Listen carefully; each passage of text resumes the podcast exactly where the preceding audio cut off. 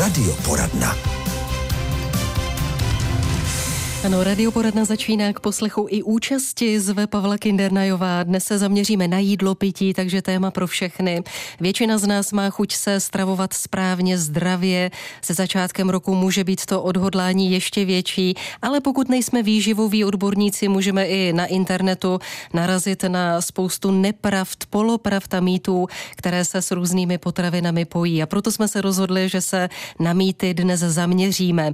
Tím, kdo nám dá odborný pohled, je docent Miloslav Hronek z farmaceutické fakulty Univerzity Karlovy v Hradci Králové. Vítejte, dobré dopoledne. Dobrý den vám i našim posluchačům. Tak pane docente, je to trochu džungle, když se chce člověk zorientovat. Hmm. Je to tak? Dá se říct, že oblast eh, výživy je zatížená velkým množstvím mýtů a neprav. Když se podíváme na internet, tak to se až nestačíme divit, co tam všechno najdeme.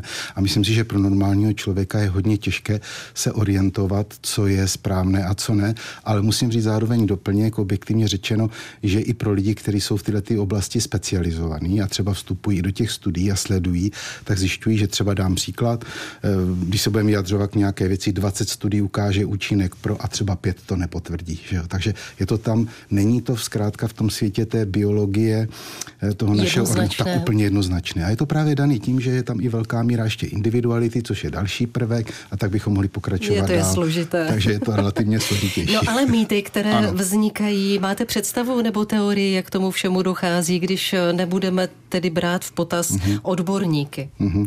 Tam je otázka, kdo to produkuje, jaký má k tomu důvod. Je potřeba říct, že takový ty negativní mýty, které jsou, pozor, dejte si na tohle a tak dále, tak oni zvyšují ten negativní aspekt a ten je podstatně víc sledovanější než ten pozitivní.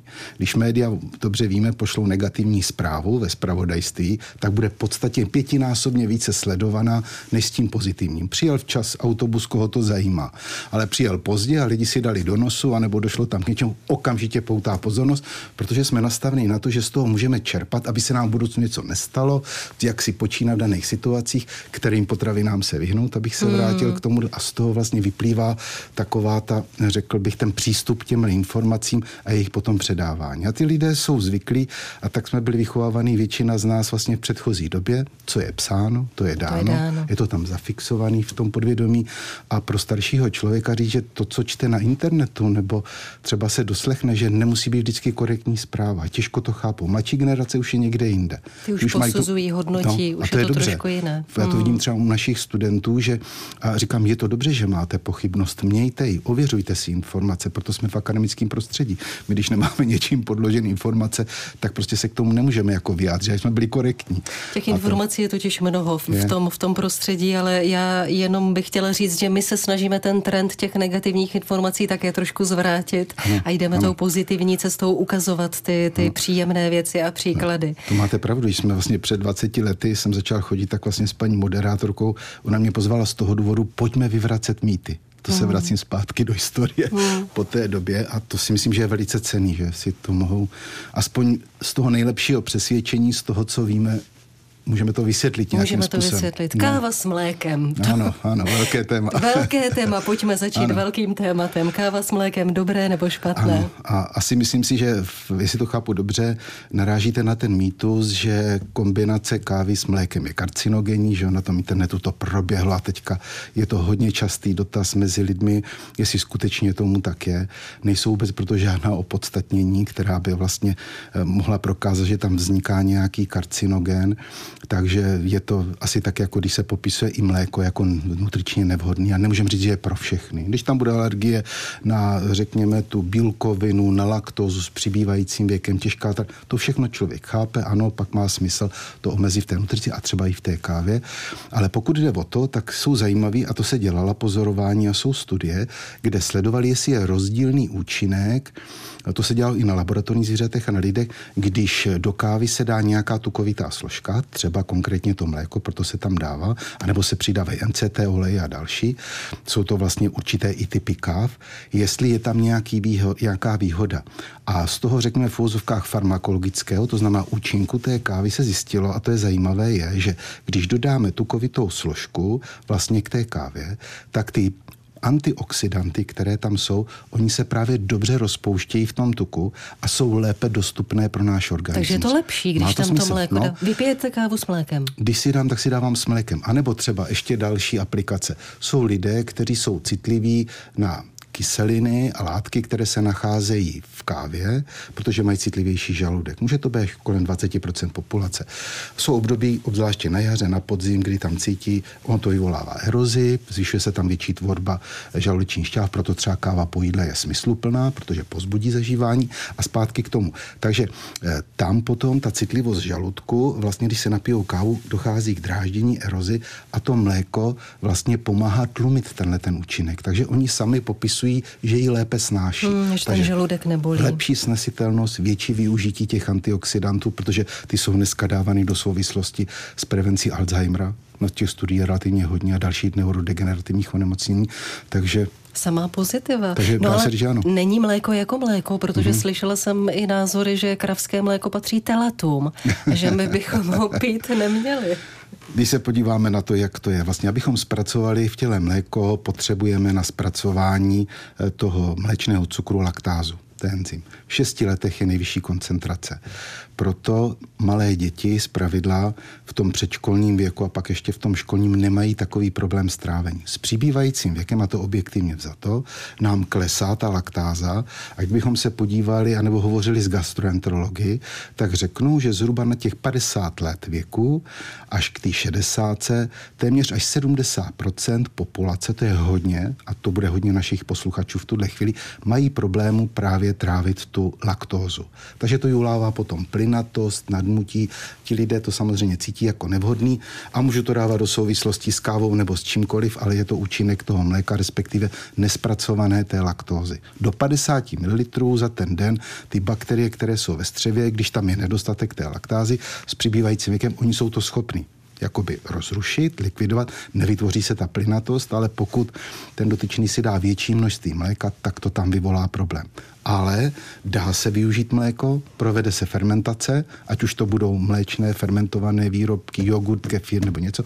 Ty mikroorganismy spotřebují laktózu a v tu chvíli pro to tělo je to velmi Je to dostupný. prospěšné. Docent Miloslav Hronek je dnes naším hostem. Pokud byste se chtěli také zapojit do povídání nebo se na něco zeptat, dáváme k dispozici naše telefonní číslo 726 a 3x46, případně pište na studio.hradec zavináč rozhlas.cz. Docent Miloslav Hronek je dnes naším hostem ve studiu Českého rozhlasu Hradec Králové a povídali jsme si o natáčení nového seriálu Smysl pro tumor. Mm-hmm. Zaujal vás? Myslíte si, že tam bude nějaká ta osvěta i medicínská? Mm. Já si myslím, jako, že, jo, že určitě tohle to jsou dneska hodně sledované seriály a myslím si poutavé i z hlediska třeba toho, že ten námět mladý muž, vlastně medic, že jo, nádor mozku a tak dále, teďka to prostředí tady, tak samozřejmě jako hradečáka mm. to zajímá o to víc, mm. obzvlášť, když to prostředí tam znám a jsou, dotýká se relativně vážných věcí, takže si myslím, že tam bude i to napětí, který je očekávaný a, a řešení toho příběhu. Mě zaujalo i to, jak zaškrtával ten obor. Nevím, jak je to na mm. farmaceutické fakultě, mm. jestli také si studenti vybírají, jakým tak směrem se vydají. Můžou, můžou se vydávat různým směrem. E, určitá část populace jde do třeba lékárenství, to je takové to nejčastější, ale dneska nabízíme i jiné oblasti. To je otázka výzkumu právě nových léčiv, otázka výroby, práce u firem, otázka e, zdravotnictví, v různých laboratořích a tak. Je to obrovské, řekl bych, široká možnost vlastně působení těch absolventů. A velkým trendem je ta přírodní cesta. Myslím, je, přírodní je, medicína je, a ohled vlastně na to, co uh-huh. je kolem nás. Uh-huh. Já si myslím, že je to dobře a vlastně už u nás se to promítá. Dám příklad třeba z hlediska farmakoterapie u, eh, řekl bych, správné aplikaci antibiotik, která se dříve hodně dávala malým dětem a vůbec se nekoukalo vpravo, levo, tak dneska už začíná být taková i, řekl bych, smysluplná i v této oblasti. Si začíná začínáme uvědomovat, že to nebezpečí těch léků a jejich časté použití může mít svoje následky, protože vznikají vlastně určité klony bakterií nebo mikroorganismů, které jsou vůči ním rezistentní. A teď je potřeba, aby když ten člověk se dostane třeba do těžké situace, tak aby potom zabírali, že to jsou sepse nebo jsou to různé vážné situace u polytraumat, kdy se potom k tomu nějakým způsobem přidruží ty infekce a potom, pokud ta antibiotika nezabírají u těch těžkých stavů, kdy kolikrát v vozovkách jede poslední tramvaj, tak to je něco hodně závažného. To není mýtus, zkrátka. To není mýtus, to, není to je tvrdá mýtus, realita. to je tvrdá realita, ale když se zaměříme na tu přírodní cestu, tak doporučil byste především dbát vlastně na, na to, aby člověk dbal toho, co se kolem něho nachází a, a vlastně té chemie se spíše vyhýbal? Hmm. Ona je otázka, co označíme jako chemii, protože řada věcí, a to může být třeba i takový vitamin C, anebo jiný vitamíny už někdo označuje jako chemii. A já bych spíš řekl jednu věc a to asi se myslím shodneme s většinou lidí, je taková ta potřeba a to je otázka té prevence, ty primární prevence. To znamená nejenom ta výživa, ale také otázka toho, co používáme třeba i při té léčbě, ale taky ten životní styl. To si myslím, že hraje velkou roli a my vidíme třeba v takzvaných modrých zónách, vlastně blue zones ve světě. Jako co jsou to obrovské, modré zóny? Modré zóny to jsou vlastně místa, kde se dožívají lidé vysokého věku nad 100 let a jich tam velký počet, že jo, Okinawa a další, další ty, ty ostrovy, kde třeba oni byli uzavřený vůči zemí, třeba Ikárie, to typický řecký ostrov jako Blue Zona, kde vlastně neměli možnost dovést třeba cukr a dalším minule hovořili o medu. A oni byli závislí na tom, co vyprodukují, pač tam neměli přístav nic.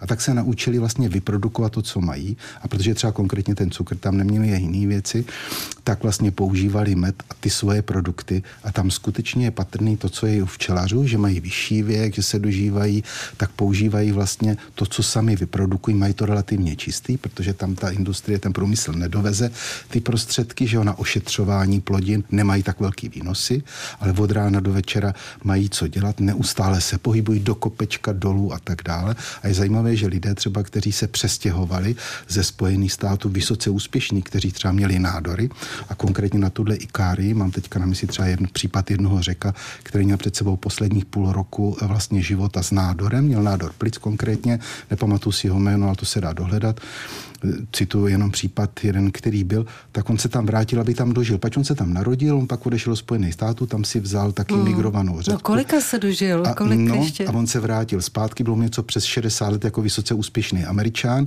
teď si tam už nemohl mít svýho Lincolna a další věci a řekl, tak a já svoji ženě, ještě než zemřu, tak já tady vlastně připravím vinici, taky tam dal, říká, dal do toho poslední. Si zpočátku funěl jak sentinel, protože mám problém, byl tam evidentně ten nádor, no a začal žít životem a výživou vlastně toho daného místa a vlastně dožil se vysokého věku. Vlastně patří mezi ty dlouholeté na ty Překonal na ty, to, na no, ty tak to je krásný příběh. Ale vy jste zmínil cukr, tak mm-hmm. když jsme u těch mýtů, tak ano. říká se o cukru, že to je jed.